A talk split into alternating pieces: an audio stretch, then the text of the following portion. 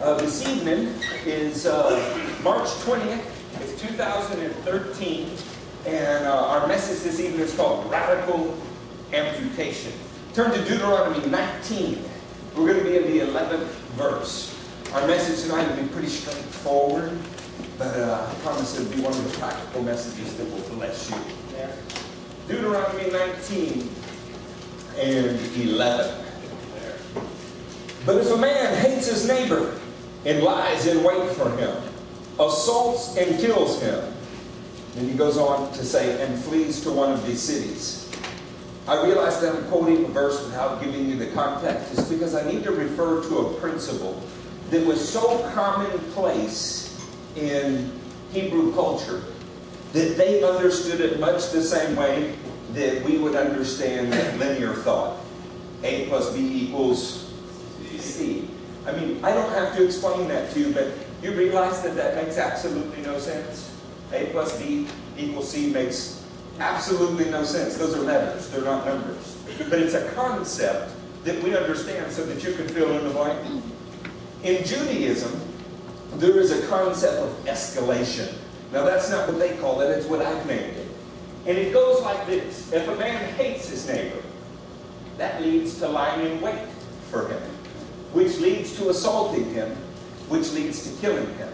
So, hate is equal to killing. Because hate, if you dwell in it, will produce lying in wait, which will produce an assault, which will produce murder. The idea then is that the light thing is equal to the heavy thing. And if something is true in the small, it's even more true in the bigger case. In your NIV Bibles, this often shows up with phrases in the New Testament like, how much more? If Israel's stumbling brought us life, how much more will their acceptance bring life from the dead? That how much more is equating something small like stumbling with something big like the resurrection of the dead. I want you to see how Jesus uses this. Turn with me to Matthew 5. I promise this is not a technical message tonight. We just have to get a couple of things out of the way because we don't grow up with them.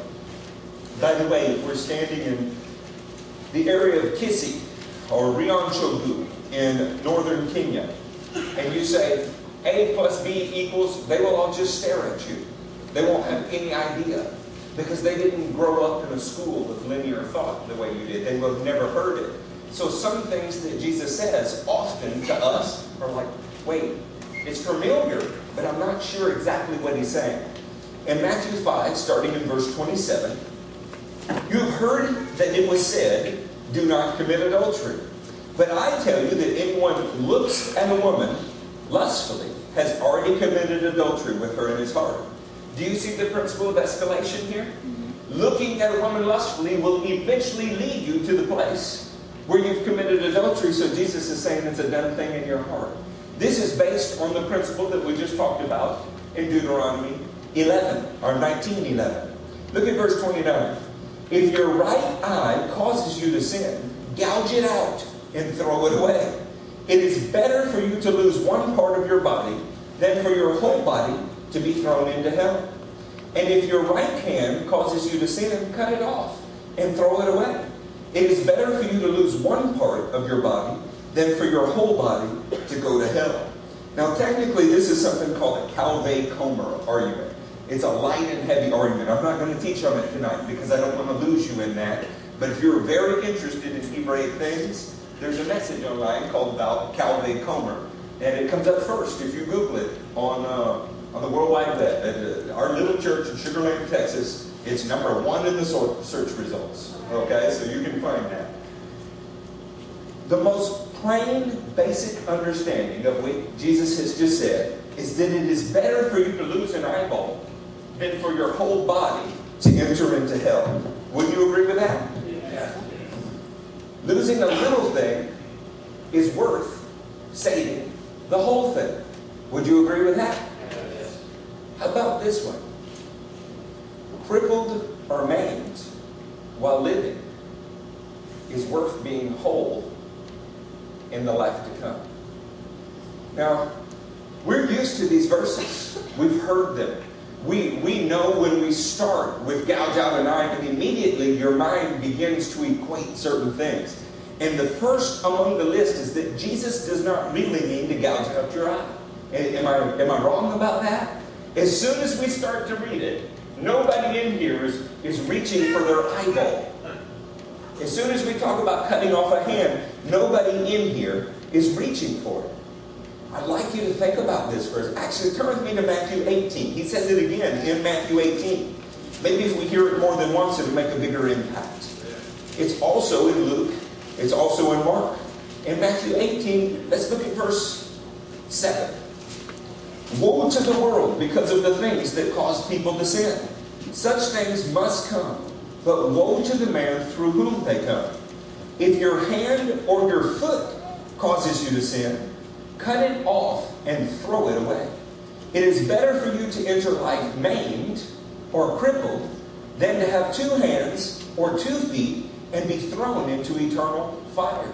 And if your eye causes you to sin, gouge it out and throw it away. It is better for you to enter life with one eye than to have two eyes and be thrown into hell.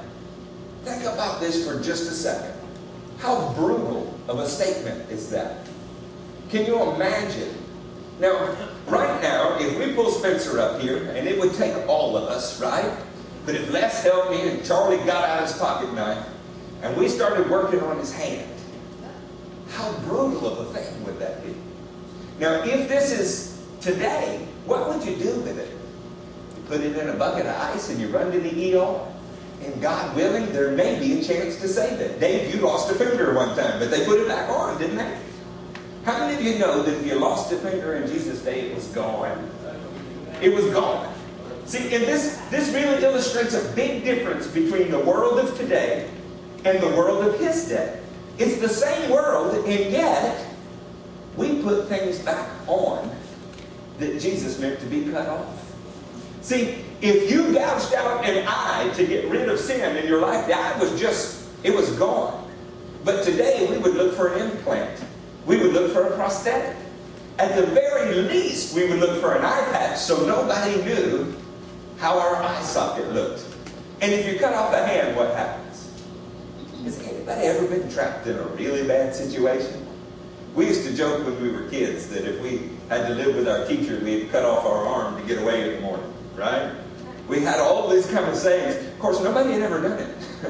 it's an easy thing to say until it's done. There were no prosthetics in Jesus' day.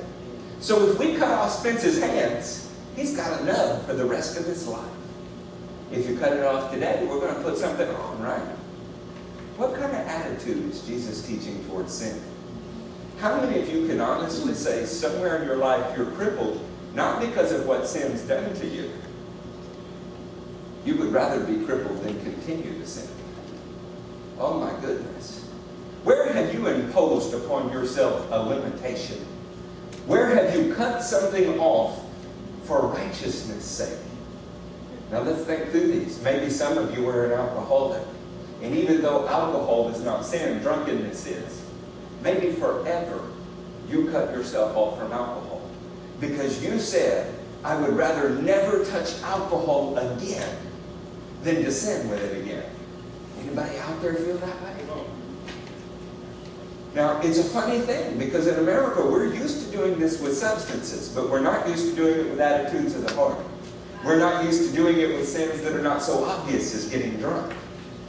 We don't do it with sins of the lust of the eye. We don't do it with sins of the pride of life. We don't do it in other areas. It's perfectly acceptable to walk away from a substance and never touch it again to not sin. But nobody throws away their computer when they watch a video that's not pleasing to God. Why? I'd like to play a video for you. I thought it illustrated a point. You may have seen me run out of worship. I ran out of worship because I had a ding, ding, ding moment, and I wanted you to see this video. Okay, it's less than two minutes.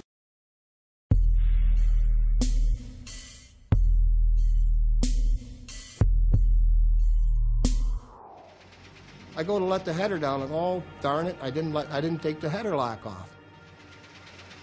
I got the hold of the header lock and I raised it up, And I and just as I got it raised up and got it hooked into place, I felt a quick tug on my arm. I go, wow. And the next thing I know, my hand's all wrapped around this shaft.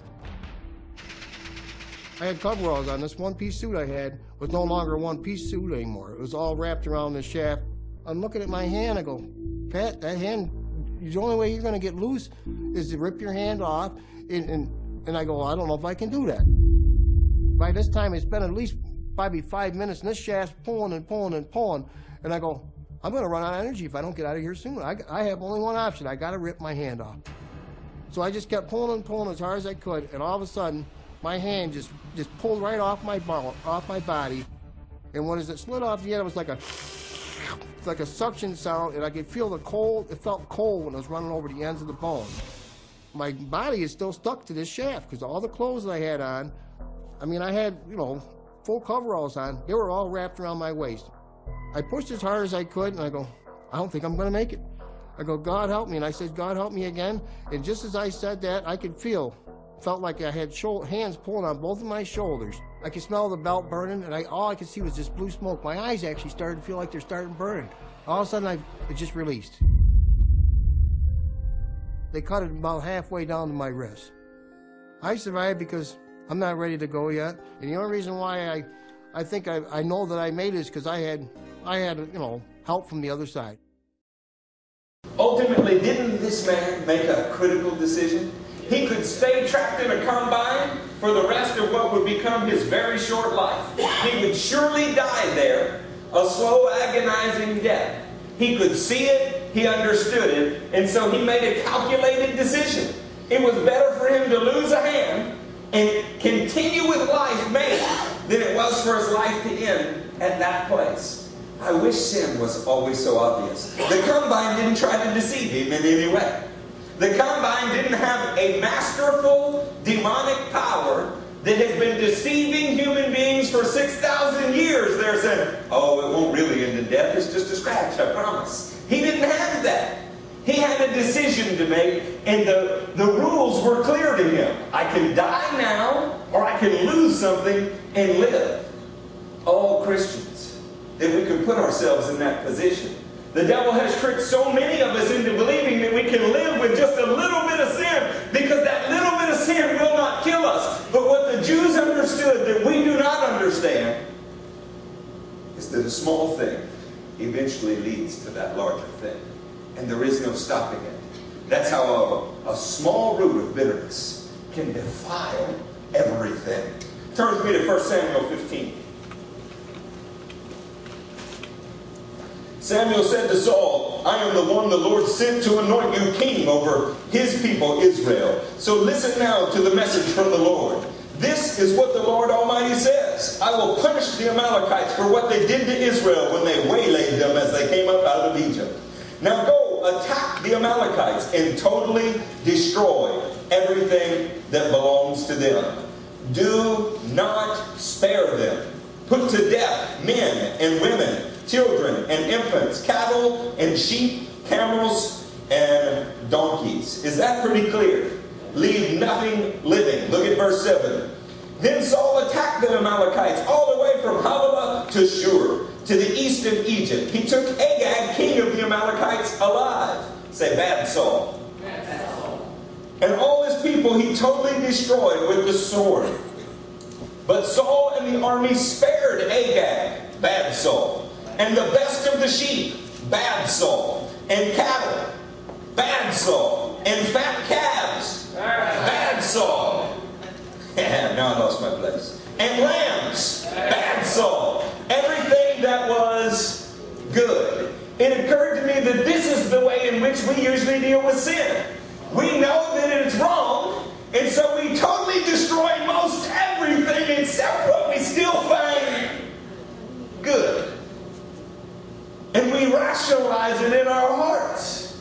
You know how you know that he was not obedient? He's going to claim he's obedient. You know how you know he was not obedient? When Samuel showed up, you can see it, what, about verse, look, 13. When Samuel reached him, Saul said, The Lord bless you. I have carried out the Lord's instructions. Pastor, I repent. I promise. But Samuel said, What then is this bleating of sheep in my ears? What is the lowing of cattle that I hear? You know how you know? You know because Saul was not standing there without cattle. He was not standing there without sheep. He had not really cut off anything of worth in his life. So often we're standing there saying, I repent, I repent, but I'm going to hang my mind in a little while. I had a friend that had a fairly prolific marijuana habit. And he went to Hawaii because his parents were people of means. And he brought back something that he deemed special. When he got born again, he threw away all of his weed except this one special bag, right? Six months into salvation is really bothering him because, I mean, this cost him something. He had to travel to get it. He had been protecting it all of this time. It was a worth. At least he could he could give it to somebody, you know. Cried and he poured it down that porcelain throne. He had to cut it off. He had to experience some kind of loss. As long as it was there, it was calling to him to repeat a previous sin. Oh, listen to me. How many of you can hear the bleating of sheep in your lives? How many of you hear the lowing of the cattle? Now, I've had to be good with this message. Matthew and I sometimes hear you speaking, and we go, that is BS. And I said, Pastor Kurz, no, it's bleating sheep. You have not done what you said you were going to do, and it is obvious What comes after bleeding of sheep is usually that you blame me. Uh-huh. It happens over and over and over. You know, it's been going on since the garden. We have a problem with responsibility, especially personal responsibility. Now, would you say it's a fairly little thing to kill one man if you were supposed to kill a whole nation? I would say that's a small thing. But it led to something in Saul. It led to the tearing away of the whole kingdom. He lost his function. He lost his calling. He lost his whole life because he was not obedient in something small. I think there was a really wise rabbi one time that said, if you were faithful over a few things, you'd be given more. But if you were not faithful over a few things, even what you had would be taken from you. I would like to tell you, church, that we need to learn radical amputation. So often the most grievous sins have had no consequence. You know what that teaches us? That grace is cheap and we can repeat it. Now, I'm not talking about beating yourself with a leather whip or putting pebbles in your shoes or crawling on your knees. I am talking about getting rid of your ways to sin. I'm going to tell you just forthrightly some of you do not need TV sets in your homes. You are not doing anything to glorify God with them. And you're doing many things that do not glorify God. Others of you have no problem with a TV set.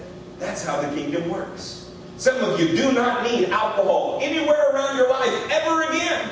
Some of you can have a glass of Sabbath wine every Friday night and it glorifies God. That's how the kingdom works. It's up to your master. It's up to your Lord what is permissible in your life. We've made neat little rules, mostly not to be legalistic. Mostly we've done it to avoid any kind of conviction. We, saw, we call ourselves Christians because of what we don't do. But nobody's walking around maimed for the sake of the kingdom. Everybody's pretty whole, pretty intact, doing just fine, free to sin whenever they would like to sin. What if you bore on your body scars from all of those encounters that no one knows about? Would you be ashamed? You know when you wouldn't be ashamed? When the scar proved you could never do it again. Didn't Peter say, He who has suffered is done with sin? Listen, saints, I'm not trying to get you to hurt yourselves or tear out your eyes. I'm simply trying to say, if your car causes you to sin, get rid of your car.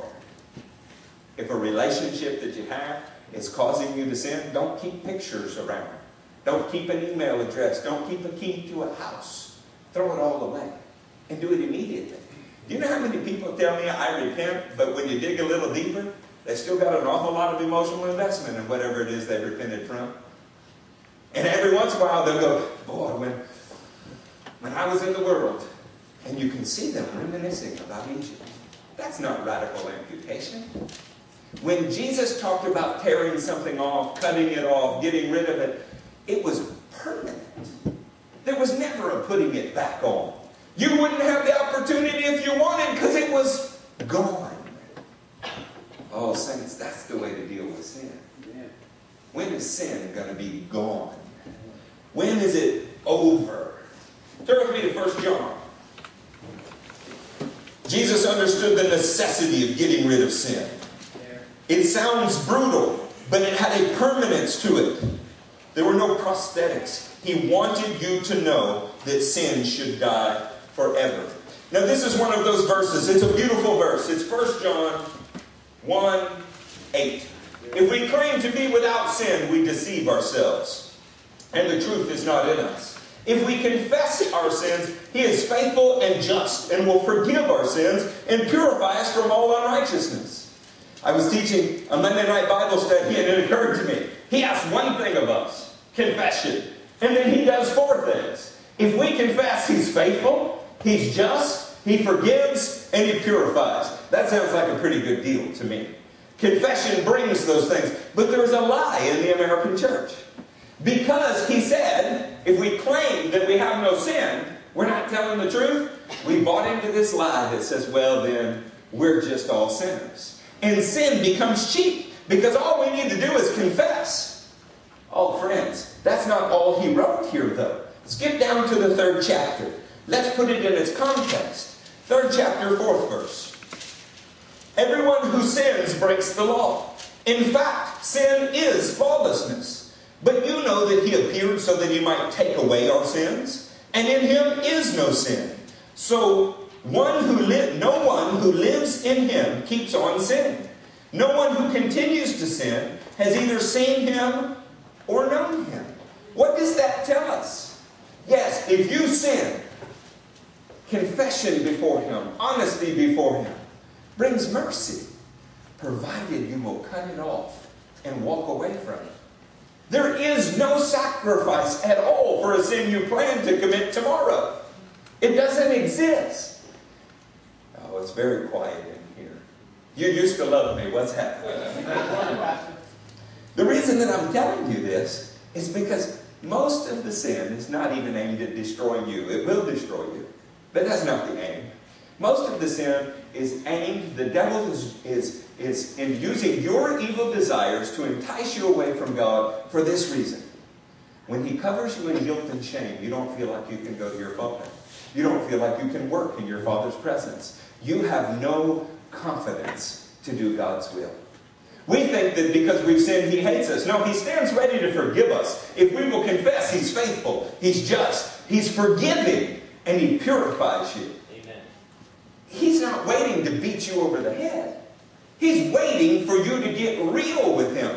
But the confession has to do with cutting it off forever. Not cutting it off for, hey, by the way, let's talk amputation for a minute. I brought my weenie dog. He's back there. That's Winston. Don't, don't leave food out. He, he's a thief. He's totally unregenerate. His character is terrible. So let's just say that we would like Winston to change into something else. We're going to bob his ears. We're, we're going to bob his tail. Winston is now going to be a Doberman. He's going to change from a Dachshund to a Doberman. A total change of character, right? Anybody want to try it? Let's just do it and see what happens. We'll post it on, on the internet. But, but what we're going to do before we put it on Facebook is we're going to agree that we're not going to radically amputate because that's just too drastic, you know? Let's cut off his tail a slice at a time. Let's bob his ears, a razor thin strip at a time. Doesn't that sound cruel? Doesn't it sound stupid? It does, doesn't it? Do you think it sounds any less stupid when we say, well, there's no reason to throw my computer away. I'm doing it less than I used to. There, there's no reason to stop conversing with that person. We haven't sinned together in months.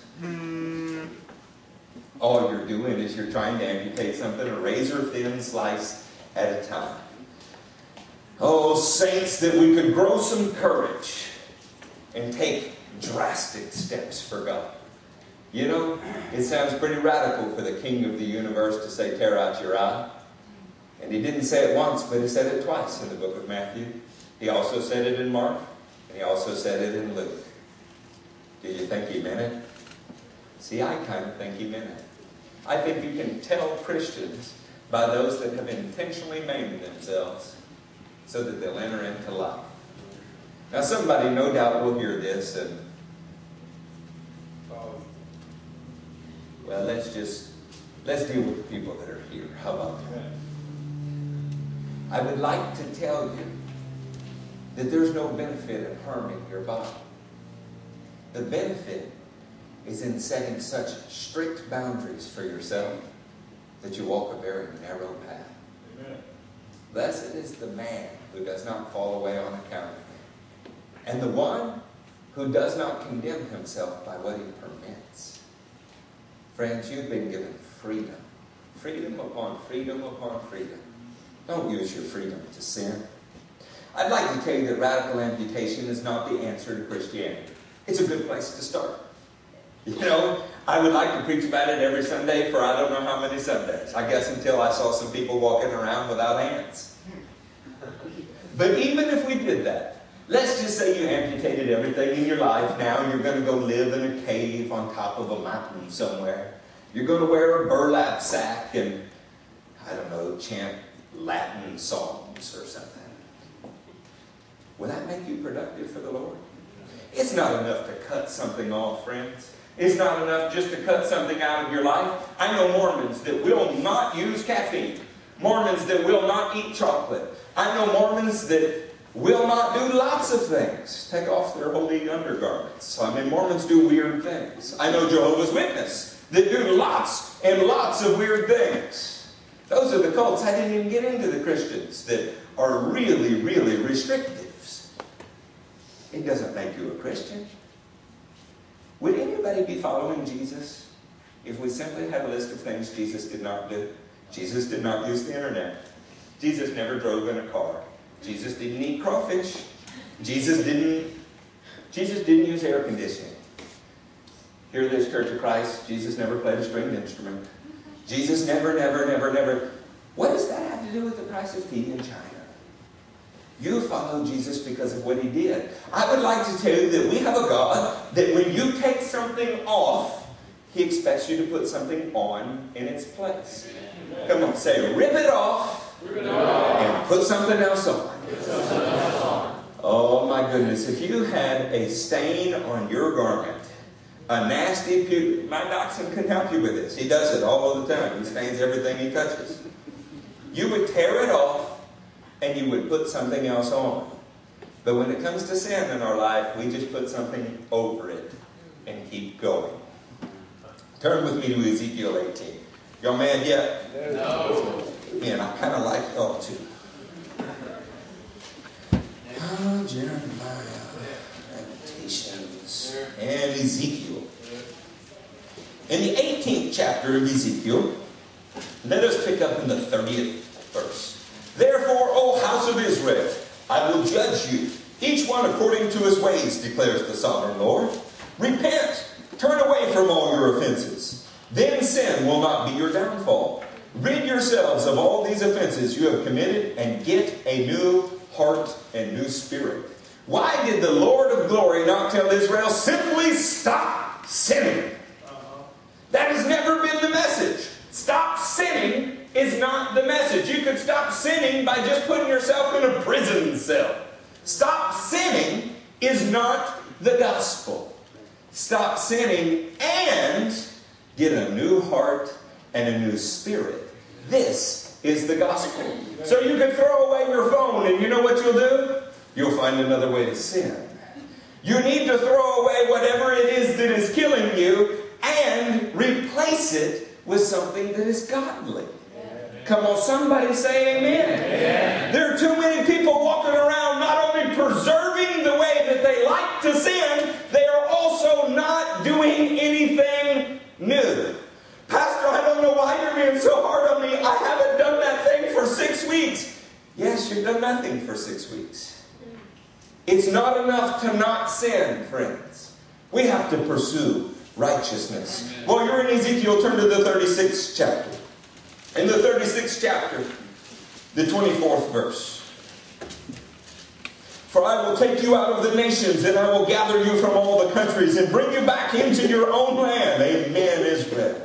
I will sprinkle clean water on you, and you will be clean. I will cleanse you from all your impurities and all your idols. I will give you a new heart and put a new spirit in you. I will remove from you your heart of stone and give you a heart of flesh. You can get rid of a hard heart, but if it is not replaced with a heart fashioned by God, then all you have is a basically moral person on their way to hell. We cannot approach Christianity this way. Well, I am a Christian because I don't drink, I don't smoke, I don't, I don't, I don't. There are a lot of Buddhists that would never do those things either. That does not make them Christians. You become a Christian not only because of what has been cut off, but because of what has been put on in its place. We put off the old self and we take upon us Christ. And it is a continual process. I'm shocked at the extent to which I have to cut off in my life. I used to think that it was a sign of weakness. I now know what it is. It's a sign of strength. It actually means that you know where you are liable, that you know where you are likely to sin.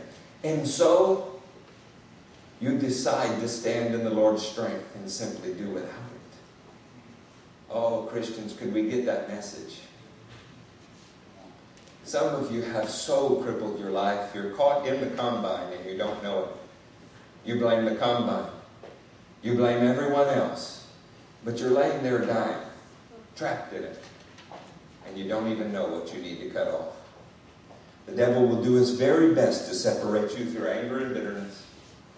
Shifting of the blame has been going on since the garden. It has never stopped.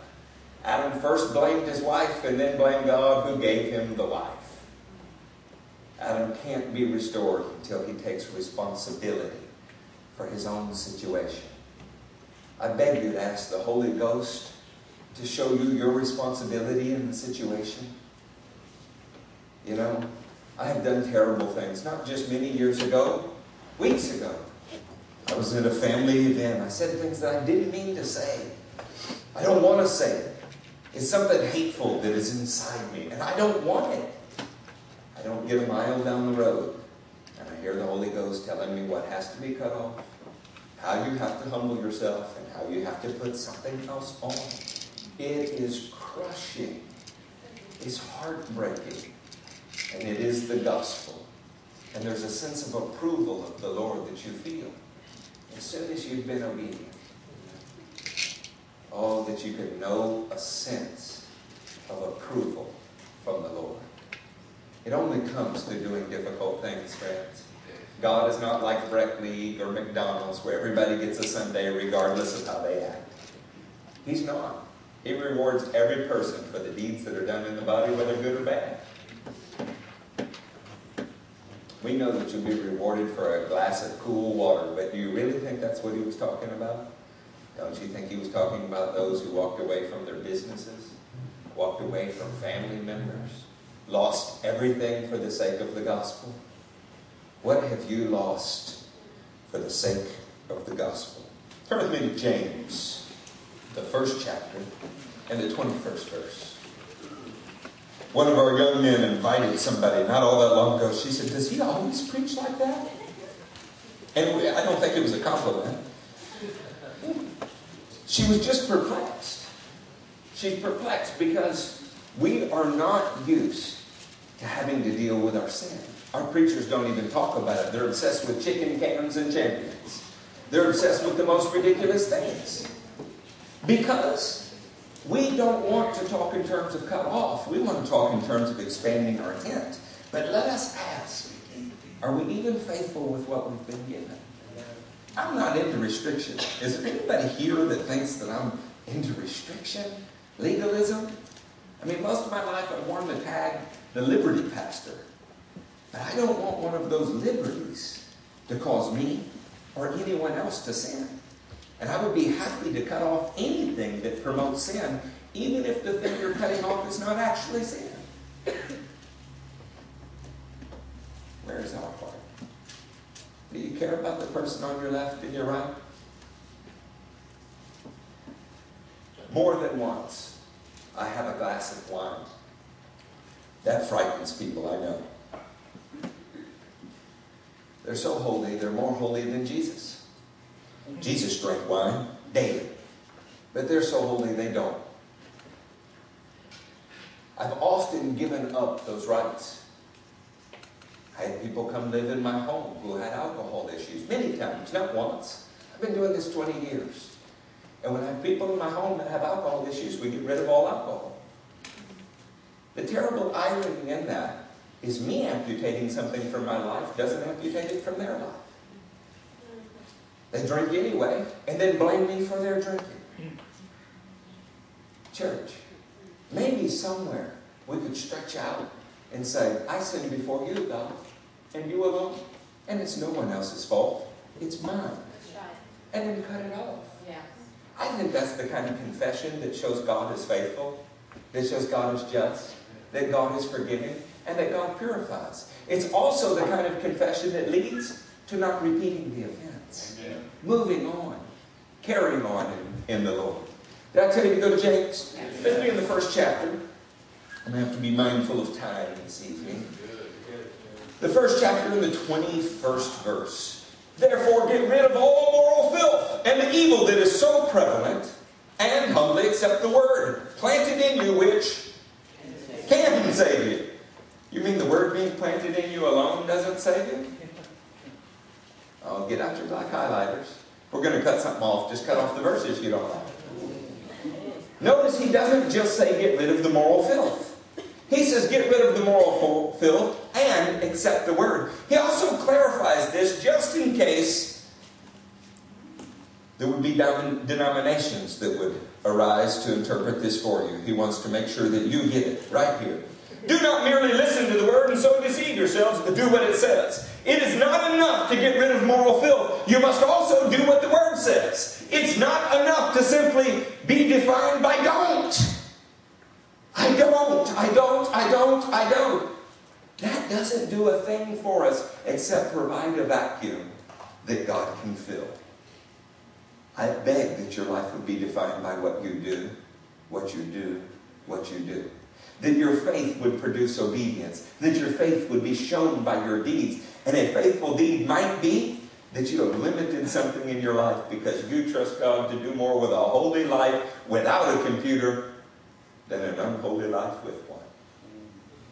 As a pastor, I'm so sick of talking about internet issues. I just am. If you have an internet issue, take out a sledgehammer, borrow mine, destroy your computer. Why do we have to talk about this month after month? If you have a sin issue, do whatever it takes. You know what? Then you can come into the presence of the Lord with confidence. There's a stone down here. It's built right into the stage. It says Azusa Street, 12, 12, 12. One of the brothers brought it from Azusa Street. Azusa Street was an amazing move of God at the first part of the last century.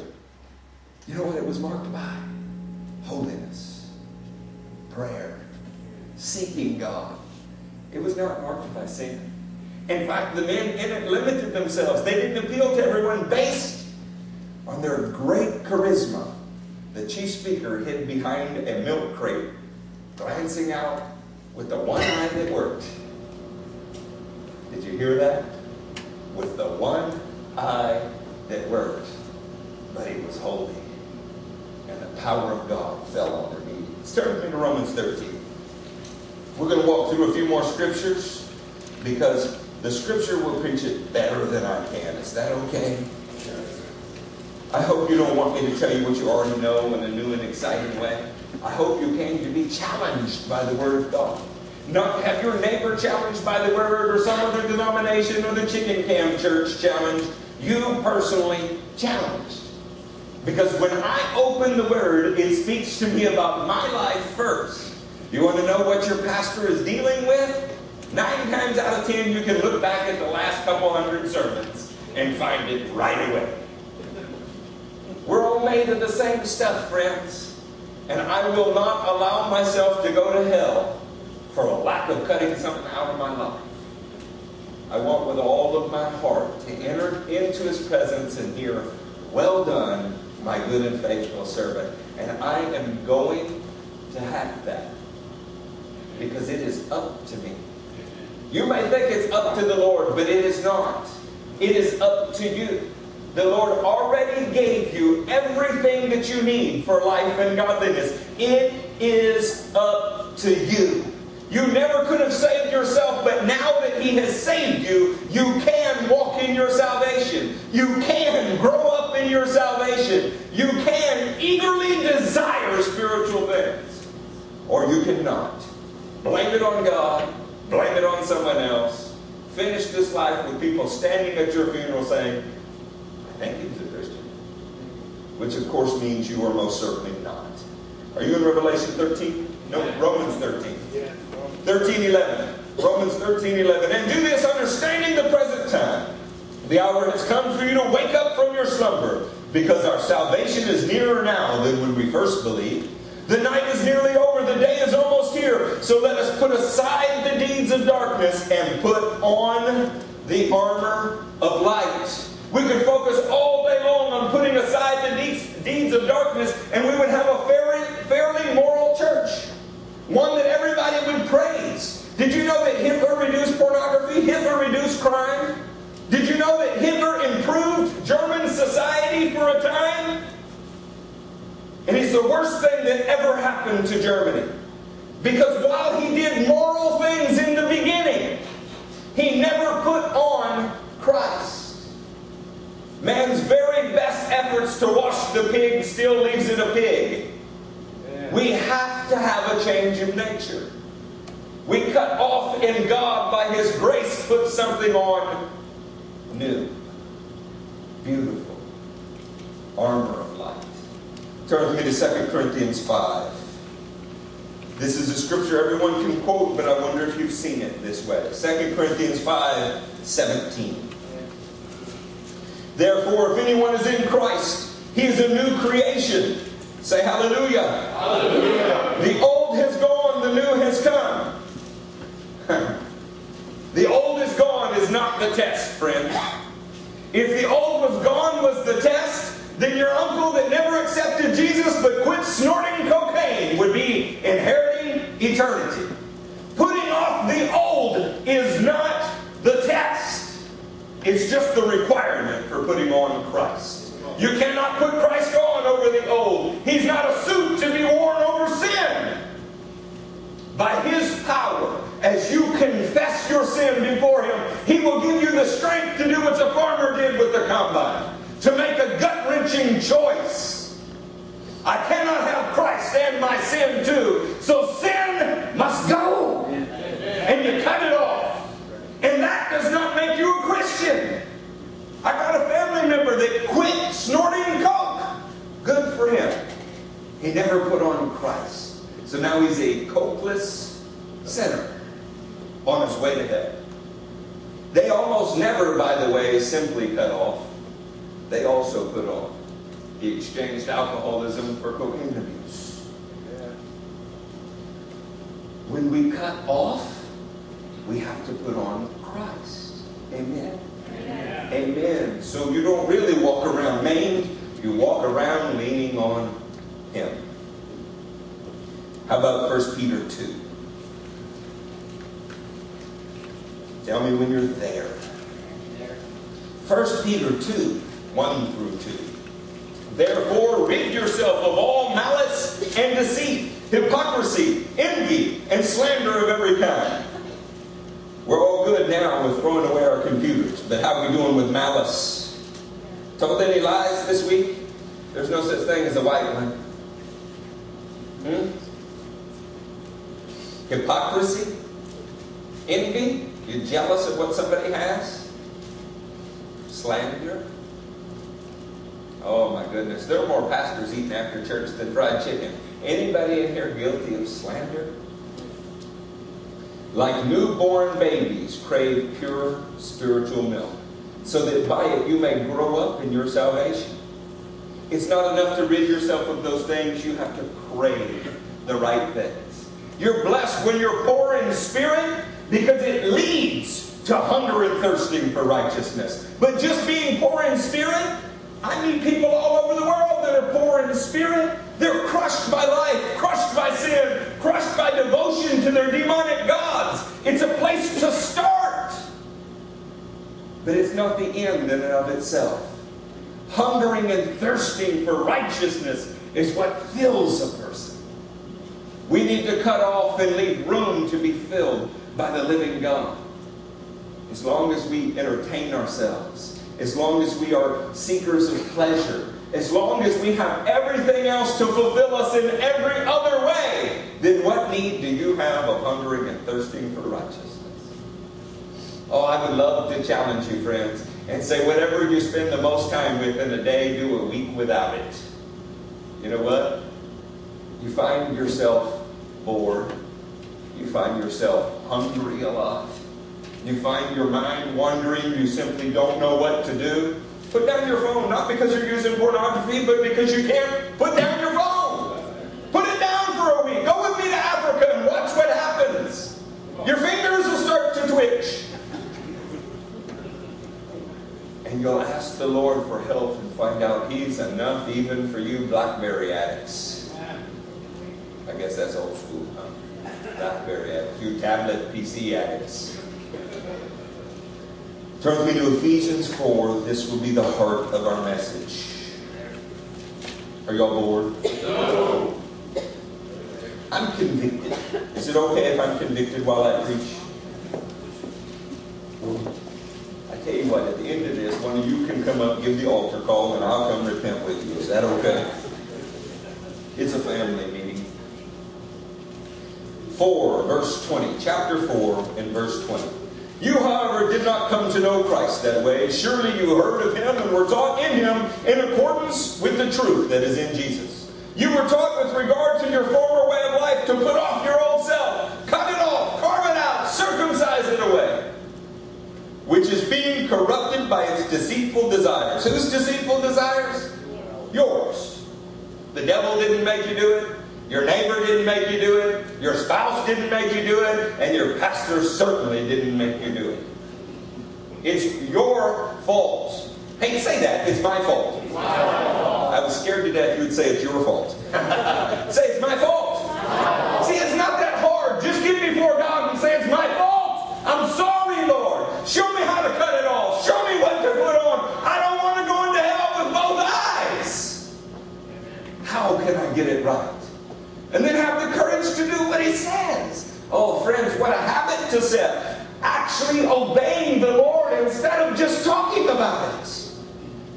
You were taught with regard to your former way of life to put off your old self, which is being corrupted by its deceitful desires, to be made new in the attitude of your minds, and to put on the new self, created to be like God in true righteousness and holiness. One of the things that I love about the scripture is if you don't understand what he's saying, if it feels like a Casper the Ghost warm spiritual moment, if you just get verklempt and don't know what it means, read the next verses. It is so practical. Listen to what he says. Therefore, each of you must put off falsehood and speak truthfully with his neighbor.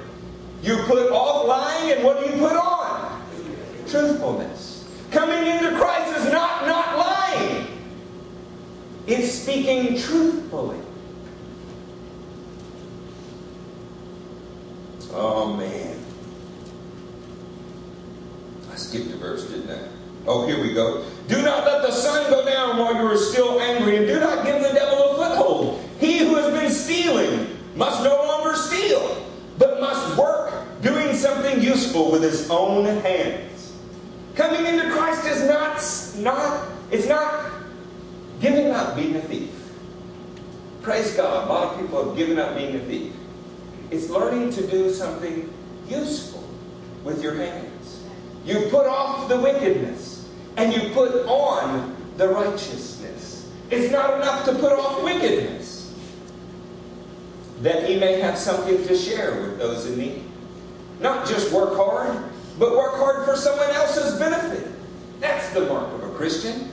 Do not let any unwholesome talk come out of your mouths, but only what is helpful for building others up according to their needs, that it may benefit those who listen.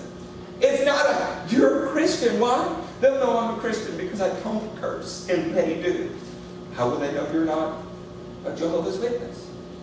How will they not know that you're a hundred other kind of moral things? They will know that you're like Christ when you begin to act like Christ.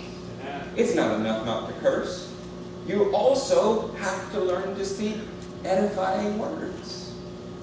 Now, a man can learn not to curse in a moment, but learning how to speak edifying words when someone's being harsh to you, well, that's taken me 20 years, and I've still got quite a ways to go. That's what it means to put on Christ. More specifically, to continually put on Christ. He said, put off the old way, put on the new way. And Then he gave you three very specific ways to do it. You've been stealing, don't steal anymore. You've been cursing, you don't curse anymore. He gives us all of the practical ways to do this. Put off your old self, put on your new. Talk to me about Hebrews 12. Go there for a second. While we're getting a good disciplining as sons, might as well go to Hebrews 12. Y'all smile with me. I'm getting it just like you. You know, friends, I don't just know your lives. Don't you know mine? How many of you have been in my house? We can be honest for a minute before the Lord, can't we? There are things that need to be cut out of our lives. There are things that need to be added to our lives. That's why we named it Life Changing Ministries. It's fantastic. We go to Africa, we go to India. If we act like devils, what good will it be? So we stop acting like devils. And nobody knows, and we're hiding in a little corner. What good would that be? I want to do both. I want to be the righteousness of God in Christ Jesus, and I want to go take his life to the world and show them what can be done if you're just honest in his presence. Are you in Hebrews 12? Therefore, since we are surrounded by such a great cloud of witnesses, let us throw off everything that hinders and the sin that so easily entangles, and let us run with perseverance the race marked out for us. Let us throw off what hinders and let us run with perseverance the race marked out for us. It's not enough to get rid of your baggage. You get rid of your baggage and then you set out for Jesus. When Jesus healed the man who had been an invalid 38 years by the pool of Siloam, he didn't just heal him and walk away. He healed him and said, Now pick up your mat and walk. When he forgave the woman who was caught in adultery in John 8, he didn't just say, Your sins are forgiven. Eat a cracker, drop something in the plate. He said, Go leave your life of sin. When he healed the man in John 9 who was born blind, he told him after healing him, Stop sinning or something worse will happen to you. The inference was go live a better life. I don't want us to simply stop sinning. That's only the place to start. We need to radically amputate. We need to put something off in our life and we need to replace it with something righteous. Turn with me to Corinthians 5, and this will be our last. Did you know that Passover is coming? Okay, if you didn't know Passover was coming, Easter is also coming. We can thank the second and third century for that particular heresy. You know, people talk if they had a time machine. I would go back and slap the fire out of the early church fathers that were Greeks. That's what I would do. And then I would cut that out of my life. I would repent and I would move on.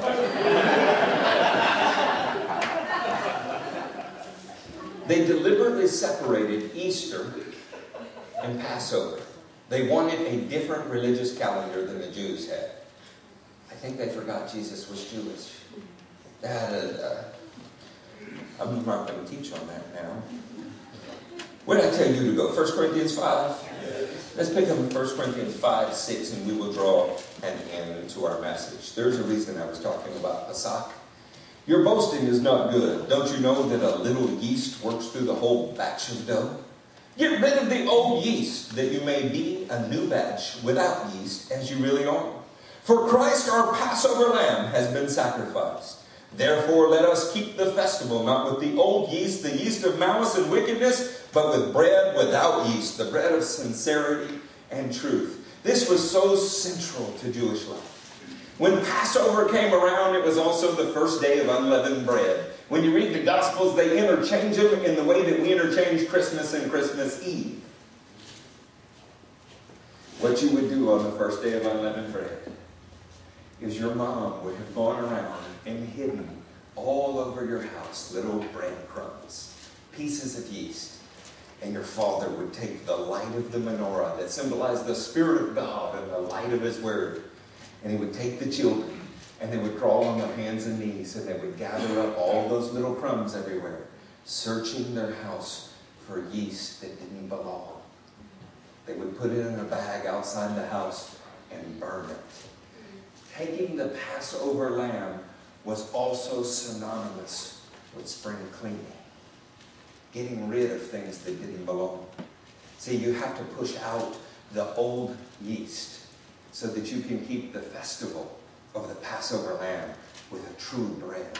Amen. I would just like to say, I think too many of us have tried to mix the old yeast and the Passover lamb. It's an offense to God. It lessens his character. It says, I'm all right just like I am. I'm just going to add a little God to the mix. Get a little religion in my life. There is nothing that is acceptable about us except what has been cut off and replaced now by Christ. Amen. If there is anything good in you, it is Christ being formed in you. It was not there natively. You were not the pretty good old boy that just came to love Jesus. You were a monstrous sinner. And by the grace of God, He showed you that. And you are now cutting pieces out and replacing it with Christ. And so he credits you with all of his righteousness, but you're going to walk in it all the rest of your life. As Peter said, you are receiving the salvation of your souls. This is how a man who is born of God cannot continue to sin. If you do sin, there is someone who will speak to the Father for you. But surely you don't want to treat that conversation like they do. Because he died for your sin. He didn't just die for everybody's sin. He didn't just die for the sin of the person to your left or your right. He died for yours. For your bad attitude, for your envy, your covetousness, for your lust, for your selfishness. He died for that. That's who talks to the Father on your behalf. The one that your sin killed. Well, that's not preached enough, is it? When we frame it in those terms, and you realize that you were responsible, you have just one choice. What will be cut off and what will be put on. In the name of Jesus, y'all stand to your feet.